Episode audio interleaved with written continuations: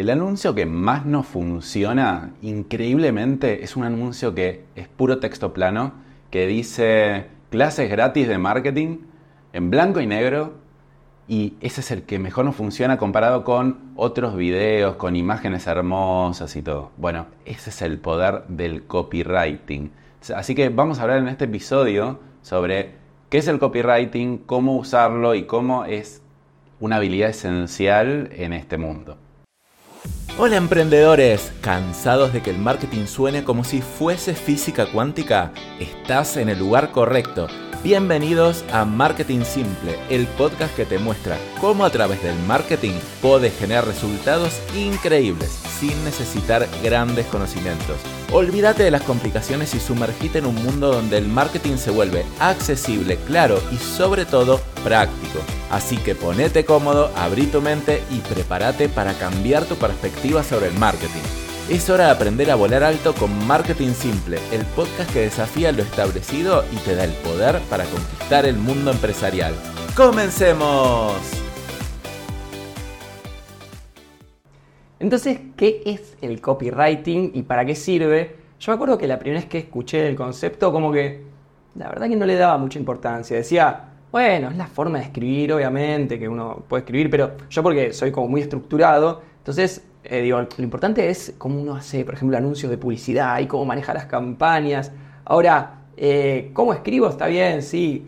Y después me di cuenta que la forma en que uno comunica es todo al final, porque hoy en día, con las redes sociales como están, que tu mensaje logre llegar a la otra persona, pero cuando digo llegar es que la toque, que le haga cambiar un plano mental, que la emocione o que haga que se vincule con vos, es lo que hace al final que tu publicidad funcione. Y si tu publicidad funciona, vas a vender. Entonces, el copywriting es algo al que hay que darle importancia. De verdad que cada vez más, por cómo está evolucionando el marketing, es algo que hay que darle cada vez más importancia y es de lo que vamos a hablar en este capítulo. Es la habilidad número 1 para mí porque antes tal vez uno era bueno manejando la parte técnica de las campañas publicitarias y como no había mucha competencia, eso funcionaba y con una foto más o menos linda ya estaba.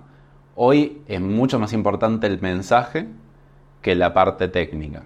Entonces es como que si pongo una palabra o pongo otra, o si comunico muy genérico o comunico muy específico es totalmente diferente.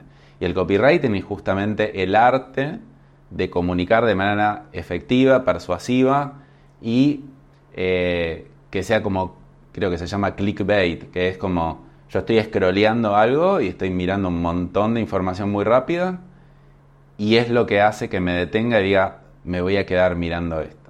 Y en concreto, por eso, el copywriting es la forma en que uno escribe, por ejemplo, puede ser los anuncios en Instagram, arriba tienen un texto y entonces cómo está escrito ese texto para que sea persuasivo, o también cómo uno escribe el script de lo que va a decir en el video que está hablando, ¿sí? Porque no es que uno se pone a hablar en un video, por ejemplo, yo cada video que hago para un anuncio de publicidad, me siento, lo escribo, cambio el orden, digo, ¿qué digo primero? ¿Qué digo primero para que enganche bien al principio? ¿Y cómo voy haciendo que la gente vaya entrando en mi concepto? Que no swipe en la mitad y me abandone el video.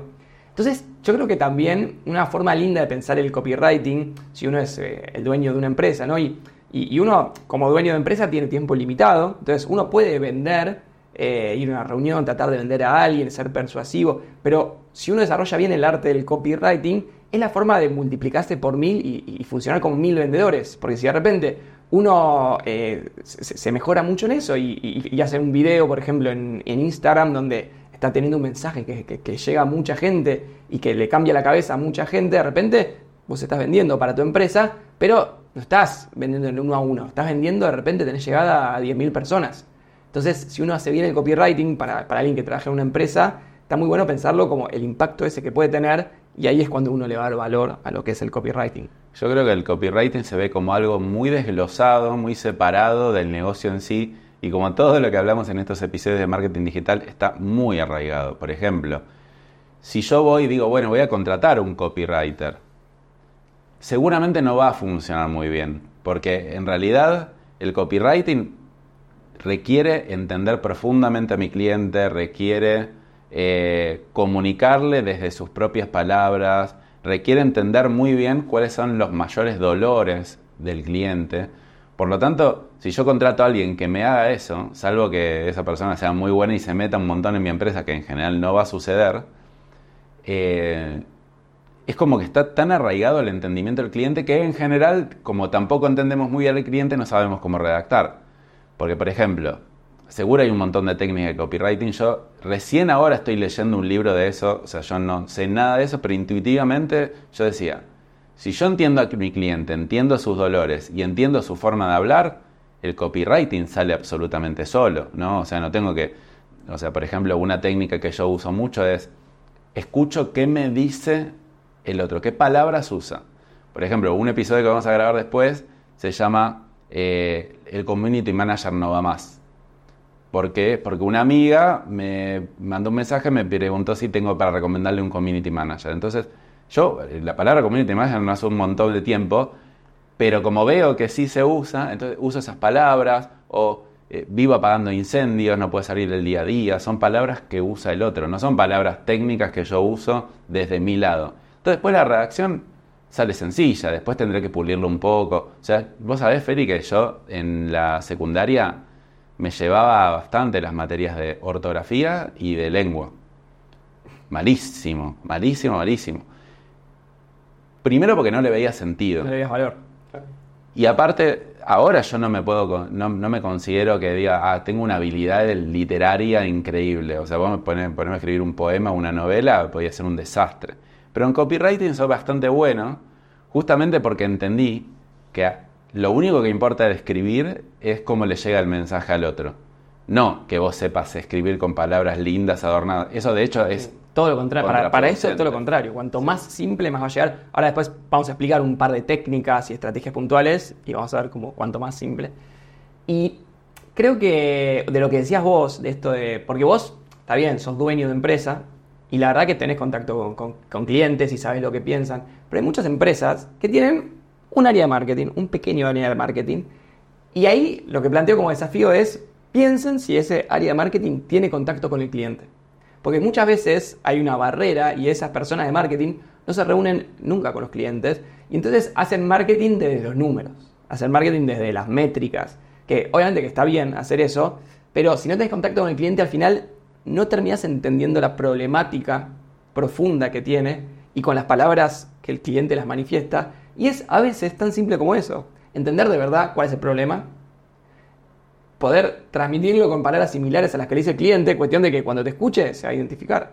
Entonces creo que eso de que el equipo de marketing esté vinculado con los clientes, o sea, participen en algunas reuniones de venta o vea grabaciones o tenga algunas llamadas o lo que sea, también hace a eso de que después cuando vamos a escribir los mensajes o hacer el copywriting sea verdaderamente efectivo, ¿no? ¿Sabés cuando es extremadamente obvio que nunca van a ser buenos en copywriting? Es cuando yo le pregunto a las empresas cuál es tu diferencial. ¿Y cuál es la respuesta que me dicen todos? Atención personalizada. La peor respuesta del mundo. De hecho, yo debería tener un cartel acá y decirle, a ver, decime la mejor respuesta. Atención personalizada. Tuc, y se lo muestro. Ahí tipo dije, mirá como adivino. Por varias razones, o sea, atención personalizada. Primero, como lo dicen todos, no puede ser un diferencial. Si nadie tuviera atención personalizada y nadie lo dijera, podría hacerlo. Y segundo, perdón, al cliente le interesa. Al cliente le interesa, ¿no? Si vos pones, por ejemplo, pones el logo de tu empresa, son mejores en atención personalizada. ¿Al cliente le interesa? ¿A tu cliente le interesa eso? No solo que no le interesa, realmente no le interesa, porque lo que le interesa es un resultado, no una atención específica. Tal vez el cliente dice, ¿te gustaría atención personalizada? Sí, pero no, estoy buscando otra cosa, estoy buscando comprar rápido, barato, de calidad, que me entreguen rápido, que entiendan qué otras cosas necesito, no atención personalizada. Atención personalizada puede ser un canal, claro. Pero entonces, y la típica redacción de copywriting también es tipo... Somos una empresa con 20 años de trayectoria y nuestra misión es buscar la excelencia de calidad de servicio para nuestros clientes y para nuestros proveedores y para nuestros accionistas, haciendo un proceso de mejora continuo donde, bueno, así y no te dije absolutamente nada. ¿Qué me quedó de todo eso? Nada, no vale nada, o sea, fuiste genérico en todo. Y fíjate que todas las empresas los escriben igual, sí. No vale nada. Eso es lo anti-copywriting. Por más lindo que escribas, ¿no? Por más lindas palabras que uses, no vale nada, el otro no siente nada no le hablaste a nadie. Entonces, fíjate cómo está enganchado el copywriting con todo, con el posicionamiento, con el product market fit, que es como el fit entre el mercado y lo que uno ofrece. Sí. Claro, entonces si no tenés eso, ¿cómo puedo ponerme a escribir? Y encima lo quiero delegar, ¿entendés? Claro. Ah, no, mira, no me gustó lo que puso el otro en redes. Si ni vos sabés escribir lo que ponen en redes. Y vos sabés lo que querés. Y además, regla número uno del copywriting, de los anuncios publicitarios que uno hace en internet, como dijiste vos en el mensaje, no hables de uno al otro, al cliente, no le interesa si estás hablando de lo que hace tu empresa. Somos los mejores en procesos, estamos certificados en ISO 9000. Estás hablando, tenés que hablar de la problemática del cliente, en todo, en el copywriting, en los anuncios. O sea, no podés hablar de uno mismo, no le importa. O sea, pensá que, sobre todo en los tiempos que corren hoy, que tenemos publicidades todo el tiempo en las redes sociales, que tenemos un segundo para captar la atención. Si vos tenés un problema y te hablo de ese problema, hay chances de que frenes y me escuches. Si te aparece un anuncio mío y te digo, nuestra empresa es muy profesional y para los accionistas, te saqué o sea, perdiste, ya está, pasó la oportunidad. Claro. Y bueno, y vamos a hablar especialmente más práctico de copywriting para marketing, para ventas, en dónde se puede usar, de qué manera, conviene escribir más largo, más corto, más concreto, más lindo, más... sí. ¿Cómo funciona? Y te querés una pregunta, a ver, porque, el copywriting viene... de las revistas, de lo que eran las revistas en papel antes, y de repente había una página entera por ahí que era un texto donde había que hacer lo mismo, lograr que la persona tenga ganas de leer, porque es un esfuerzo leer una página entera. Entonces todo viene de ahí, pero en el sentido de hacer esto de transmitir el concepto, te quería preguntar, para vos, ¿cuál es el tipo de anuncio más difícil de hacer? O sea, que es ya la meca del copywriter, ¿no? Un anuncio de radio, en un video, en una revista. ¿Se te ocurre cuál es el más difícil de todos? A ver, el canal más difícil. Para mí, cuanto más corto, más difícil. ¿Y entonces cuál sería? Ese que va por ahí. Y tal vez cosas de TikTok o cosas de anuncios, como de anuncios publicitarios, que tengo una plaquita sola para ponerlo, cosas así, ¿no? Sí. El más difícil de todos es... por ejemplo, cuando es un cartel gráfico en la autopista, que la persona pasa un segundo, va a ver una sola imagen, porque digamos, si vos tenés, por ejemplo, para escribir toda una página en una revista, está bien, vos supongamos que entendés la problemática del cliente, la podés redactar, tenés un montón de chances, tenés para ir induciendo a la persona. Entonces, en general, se empieza por ahí, o sea, lo empezás haciendo largo y después tenés que ir como depurando el concepto. Por ejemplo, en un videíto, aunque sea un videíto de TikTok de 30 segundos, tenés para hacer un gancho inicial, para ir trasladando el concepto. Y después, si llegás a tener para una sola imagen y transmitir todo en una sola imagen, pero está bueno solo como ejercicio, sí. Por eso lo digo. Imagínate, no sé, Sprite, por ejemplo, que no sé cuál es el eslogan, pero calma la sed, supongamos, o lo que sea. Creo que es algo de diferenciarte, ¿no? Como ser distinto o algo así. Entonces, si una cosa es, bueno, tener todo un video donde vos podés... Aunque sea un video para la televisión, pones una escena de, no sé, jóvenes, ahí hay uno que está medio apartado porque, no sé, los amigos no le dan tanta bola o lo que sea. Bueno, tenés todo para ir transmitiendo una historia. Ahora, si vos tenés un cartel de Sprite en la calle, querés transmitir frescura, querés transmitir que sos distinto por tomar Sprite, con solo una imagen, con por ahí una frase, puedes ponerle 2, 3 palabras, eso es como cuando uno termina de depurar todo el concepto y si entendés eso, después hacer un anuncio en video es... O sea, es mucho más fácil. Entonces, una forma de practicar es tuitear. Bueno, o exear, no sé cómo se dice ahora. ¿Cómo se dice? Pero es... Twitter no sé ahora si sigue permitiendo 140 caracteres o ahora extendió un poquito más. Pero como obligarte a escribir algo en 140 caracteres es una muy buena manera de empezar a reducir el tamaño del texto. Porque, por ejemplo, para nosotros ahora grabar un podcast es relativamente fácil, es media hora... Si alguien lo escucha, le va a gustar, pero es difícil que alguien se ponga a escuchar un episodio de media hora. Si nosotros queremos hacer un anuncio que lo tienen que ver en los primeros 3 segundos, o grabar un TikTok o un Reel, donde en los primeros 5 segundos te tiene que enganchar, esa redacción de esos primeros 5 segundos o esa campaña publicitaria es extremadamente difícil. Sí. Entonces, pero creo que es más fácil empezar por tuitear o... usar Threads, que es como la herramienta tipo Twitter de Instagram, como para hacer un intermedio, ¿no? O sea, porque tal vez el redactor de un artículo de revista no tiene nada que ver con la habilidad de un copywriter. Lo podría transformar igualmente hay ciertos conceptos que, por ejemplo, se habla de en la primera línea tenés que vender la segunda línea, en la segunda tenés que vender la tercera. Por ejemplo, en un mail, el asunto es lo más importante. El asunto tiene que vender que vos leas el primer párrafo. El primer párrafo tiene que vender que vos leas el segundo párrafo. Y todo así, entonces, porque si no, digo, está bien, empiezo a leer un artículo de una revista y leo dos párrafos y me quedo ahí. Entonces, la técnica es parecida, solo que ahora es como un poquito más compacta y más difícil. Tal cual, que es la misma técnica que usaban las revistas en otra época. Y la técnica es esa, o sea, lo primero, lo más importante, si no, no tenés nada, por más que tengas el mejor artículo, el mejor post de TikTok. Lo primero es lograr que la gente se detenga a verte. Y eso depende en qué medio lo estés haciendo, si es en TikTok o si es en una revista. Te tiene que llamar la atención lo suficiente para que te detengas. Te diría que el 60-70% del tiempo hay que gastarlo en eso porque si no, nada tiene sentido. En particular, por ejemplo, en Instagram y en TikTok es esto que decías de clickbait o como uno hace los ganchos para que la gente se detenga y te preste atención. Hay muchas técnicas para eso. Están las típicas que ahora, pero cada vez están más usadas, entonces también hay que innovar un poco, ¿no? Pero la típica de 3 tips para tal cosa... A mí cada vez me gusta menos eso. Pero hay muchas cosas que uno tiene que conocer, que llaman la atención de la gente. Por ejemplo, dar datos estadísticos, hablar de dinero. Por ejemplo, ¿cómo conseguí $500,000? ¿Cómo vendí $500,000 en 2 semanas haciendo...?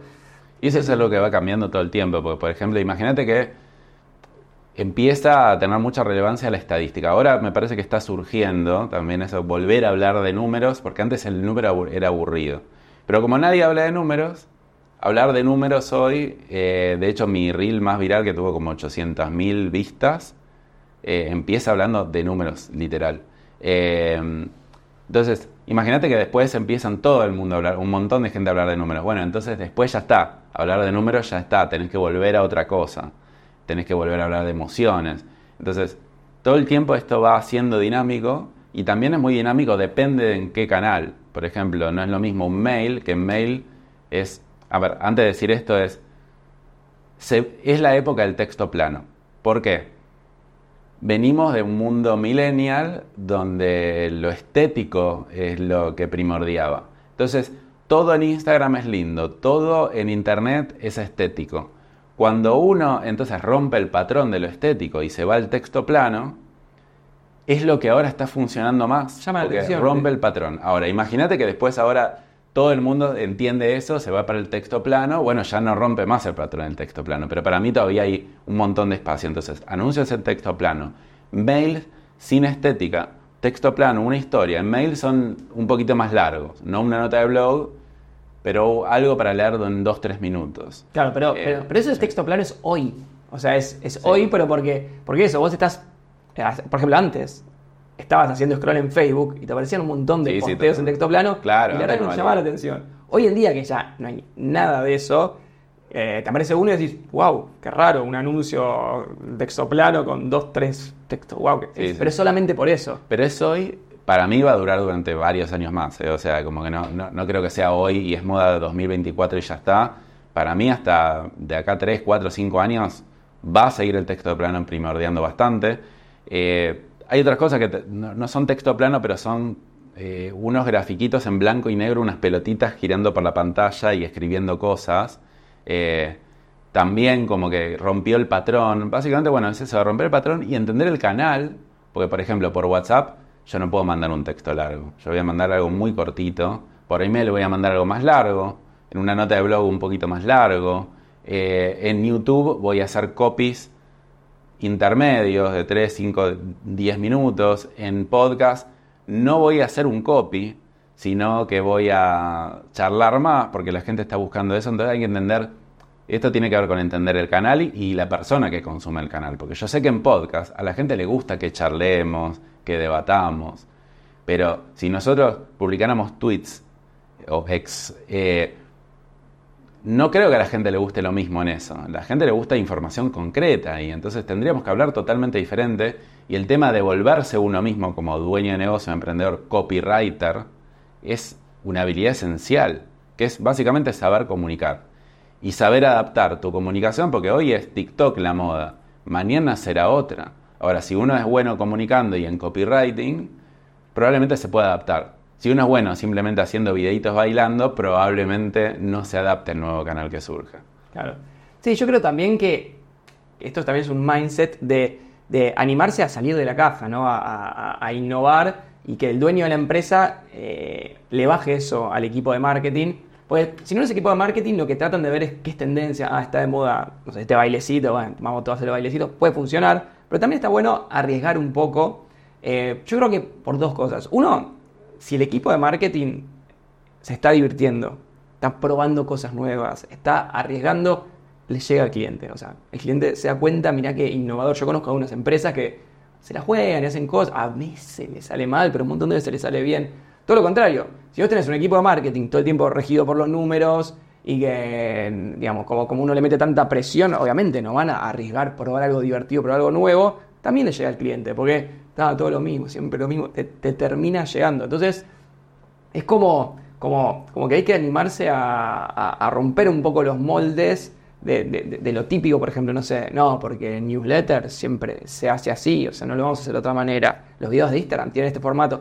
Es como el cuento este del elefante del circo, viste, que parece un elefante gigante y tiene un collar que está atado a una cosita que es re chiquitita, que en realidad decís, hace así y lo rompe, pero claro, está acostumbrado así porque desde que era chiquito tenía ese collar y que obviamente no podía salir, y le quedó como el marco físico de hasta acá podemos hacer, hasta acá no, y no me muevo de acá. Y es importante, creo que para el copywriting, animarse por el tema de que tiene efecto en performance, y así es donde uno va a encontrar cosas nuevas, y además porque es divertido y porque a la gente de marketing le gusta eso y le llega al cliente. O sea, el cliente se va a dar cuenta si es una empresa que está haciendo cosas divertidas, cosas nuevas, probando, o si nada, le estás forzando a que tenga resultados. Y vos decís que a la gente de marketing le gusta eso. Para mí no le gusta, porque para mí están los de marketing de performance, que solo miran números, que es lo que vos decís, y están los de marketing artistas, que quieren hacer una obra de arte, y ninguno de los dos funciona así. Entonces, conozco muy poca gente de marketing que mira al cliente en serio. Entonces es como que los de marketing para mí son un desastre, perdón, no digo todos, pero 99%, porque no cumple la regla básica, que es mirar al cliente. Ay, mirá qué linda newsletter que te hice para satisfacer al dueño de negocio. Al cliente no le importa, claro, si hiciste una linda newsletter, le gusta que le comuniques bien, hacer un mail en texto plano, dedicate a escucharlos, y después si es lindo suma, pero claro, prefiero feo y que comunique que lindo y que no comunica nada. Por eso muchas veces los dueños son buenos en marketing, pero porque claro, eso, entienden al cliente, nada más porque conocen al cliente y conocen el negocio y entienden la profundidad de qué es lo que hay que transmitir. Y los de marketing pueden conocer más de herramientas, otras cosas, pero si las haces estándar, no las haces hablándole al problema de tu cliente, no terminas funcionando. Otra cosa que está funcionando mucho ahora, y después ya vamos cerrando, es el tema de hablar medio mal, como que no hablar de manera correcta. Hay una persona que se llama Isra Bravo, que es como el rey del copywriting. Me encanta porque él no tiene Instagram, su página web es puro texto plano. De repente te pone una foto de una jirafa en el medio de la página que no tiene absolutamente nada que ver con nada. Te escribe medio mal, o sea, te pone a ver, pero una con H, una sin H, una con B corta, pero como que a propósito, con puntos, con cosas que rompen patrones. Y te habla mal y te dice alguna mala palabra y no digo irse para el lado de la agresividad necesariamente, pero es como que no sé si escribe bien. O sea, si vos te pones a leer, ponelo a Borges, leer eso, se pega un tiro, pero de alguna manera entiende lo que quiere el otro, entiende que tiene que romper patrones, entiende que tiene que ser un poquito entretenido. Así que si quieren pueden ir a ver Isra Bravo, buscarlo, y van a ver el estilo, es muy interesante. También es una forma de vender sin vender. Siempre te dice, tipo, yo no necesito vender nada a nadie. Si querés, pagá la membresía mía que vale $100 por mes. Si no querés, seguí de largo. No sé, como muy así como diferente.